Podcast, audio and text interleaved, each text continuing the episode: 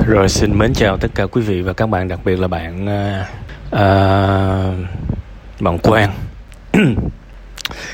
uh, tôi sẽ trả lời cái phần bạn hỏi trước ha.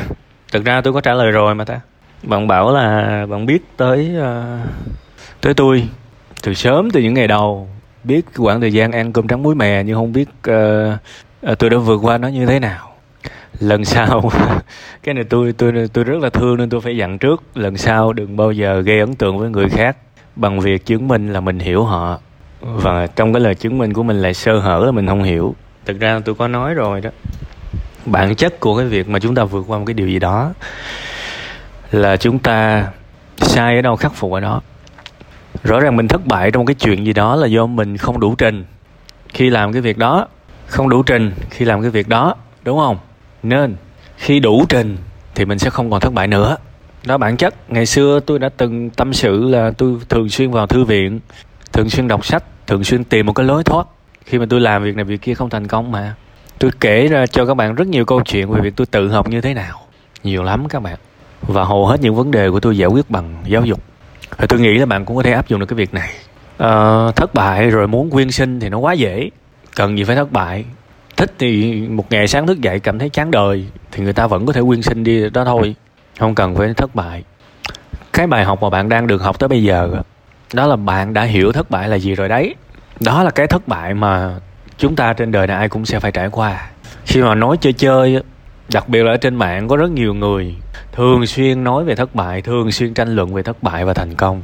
Nhưng mà họ còn vui vẻ được như thế thì họ chưa hiểu được thất bại là cái gì thất bại thực chất là cái sự tuyệt vọng và cay đắng và khi trong cái thời điểm đó mà xảy tới thì chẳng còn công sức năng lượng đâu mà đi tranh cãi đi comment trên mạng online thí dụ vậy. Ít nhất bạn cũng phải học được bài học là cứ cho là vũ trụ đang tặng bạn một cái tặng bạn một cái uh, thông điệp đi ha. Thì cứ có nghĩa là vũ trụ đang muốn bạn học hiểu thất bại là vậy đó. Và nếu muốn trở thành một người mạnh mẽ trên cuộc sống này thì hãy hiểu rằng tương lai rất có thể sẽ thất bại tiếp. Và nó cũng sẽ như vậy đấy. Thậm chí còn nặng hơn. Dù sao mình biết được thất bại là như vậy, thì mình cũng dễ sống hơn. Chỉ sợ những người cả đời không biết thất bại là gì cho tới khi mà hơi hơi lớn tuổi bị một thất bại à. Mà bệnh viện xã hội là thất bại đó nhẹ nhẹ thôi. Nhưng mà đối với họ họ chịu không nổi, tại vì họ sống an toàn quá lâu. Họ sống an toàn quá lâu.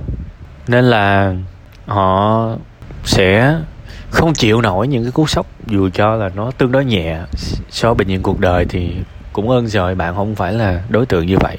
Bây giờ quay trở lại câu chuyện của bạn. Thực chất là tôi không có chơi poker, tôi tôi không có hiểu rõ về cái việc này.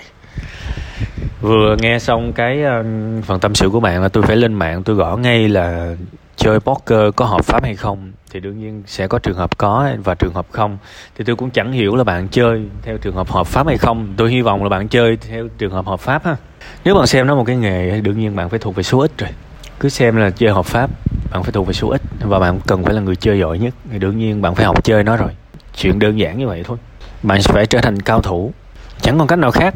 Khi bạn thua có nghĩa là bạn chưa phải cao thủ. Thì sai đâu ngã lên rồi đó. Bạn phải thuộc về cái số mà suy nghĩ khác 95% số còn lại và bạn mới 18 tuổi thôi bạn tham gia cái trò chơi này khi ở tuổi vị thành niên bây giờ mới 18 tuổi thôi. Nhiều khi tôi nghĩ là bạn phải 10 năm á bạn mới trở thành cây đa cây đề được á chứ. Chứ đâu có đơn giản. Tại vì á, tham gia vào những cái game kiểu như thế này á một người cao thủ bên cạnh trình độ thì nó còn là câu chuyện cảm xúc nữa. Tại vì tuổi trẻ nó thắng lắm thua là muốn gỡ mà. Đến một ngày chỉ còn cái nịt.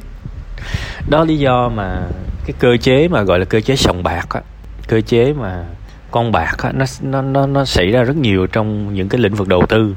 Kể cả đó là cờ bạc hay kể cả đó đó là đầu tư hay là đầu cơ. Và đó là lý do tại sao những cái sàn nào mà nó nhiều vốn á, thường là nó rất là giàu tại vì nó cứ cho mọi người thắng. Thậm chí nó cứ cho mọi người thắng nhiều năm. Nó có tiền mà nó cứ cho mọi người thắng. Nó biết là một ngày nào đó nó sẽ lấy lại hết. Tại vì nó đánh vào cái cơ chế muốn gỡ. Một cái người mà thắng liên tục á một cái người mà thắng liên tục á cái tôi họ cao lắm và họ không chấp nhận thất bại và những cái sàn những cái sòng nó biết cái việc này. Và khi mà nó biết là khi mà nó làm cho các bạn thua thì các bạn sẽ chơi gấp đôi ở cái ván tiếp theo. Và chẳng mấy chốc các bạn về mo về số không tất cả những thứ mà bạn uh, dành dụm được cũng có ra đi hết. Nhưng mà đương nhiên về không thì còn may nhiều người về âm nữa. Tại vì nó đánh một cái tôi của con người đó là lòng tham và nỗi sợ hãi. Đúng không? Kiểu vậy. Nên thành ra câu chuyện của bạn là chỉ có hai vấn đề thôi. Một là tôi hy vọng bạn đang chơi poker hợp pháp và hai là bạn cần học.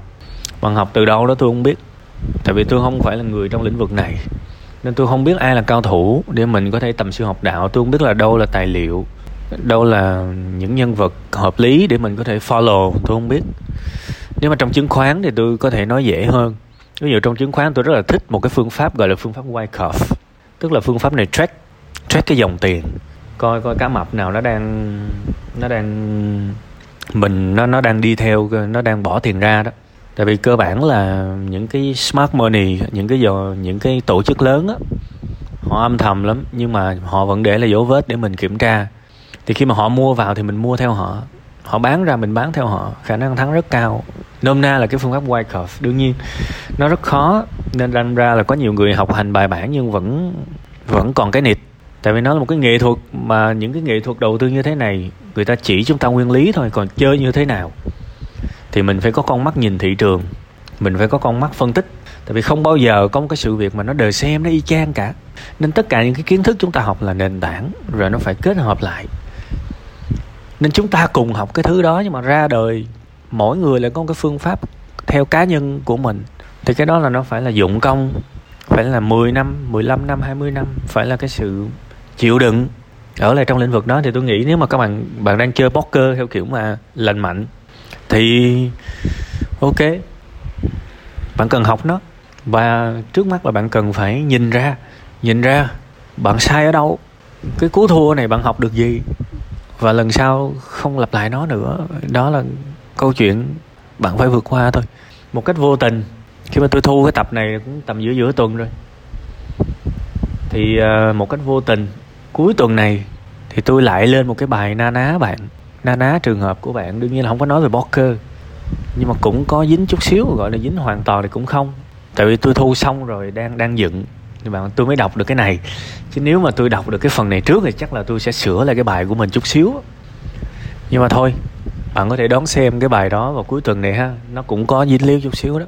Cuối cùng hết này chúc bạn mạnh mẽ và có thể ngã ở đâu đứng lên ở đó. Nhưng mà đương nhiên là phải đứng theo cái nghĩa mà lành mạnh nha. Còn nếu mà bạn đang chơi poker bất hợp pháp thì tôi khuyên bạn bỏ và hãy qua một cái cái cái thứ khác an toàn hơn. Tại vì chơi theo kiểu mà lén lút, mà kiểu mà trốn chui, trốn nhủi, lúc nào cũng lo lắng đơm nớp lo sợ thì sống như vậy thì bất an lắm. Và chẳng có cái số tiền nào có thể bù đắp lại được đâu. Mà nhiều khi tiền chả có, mà mà lại có thêm sự bất an nữa thì cái đó là thiệt đơn, thiệt kép luôn. 看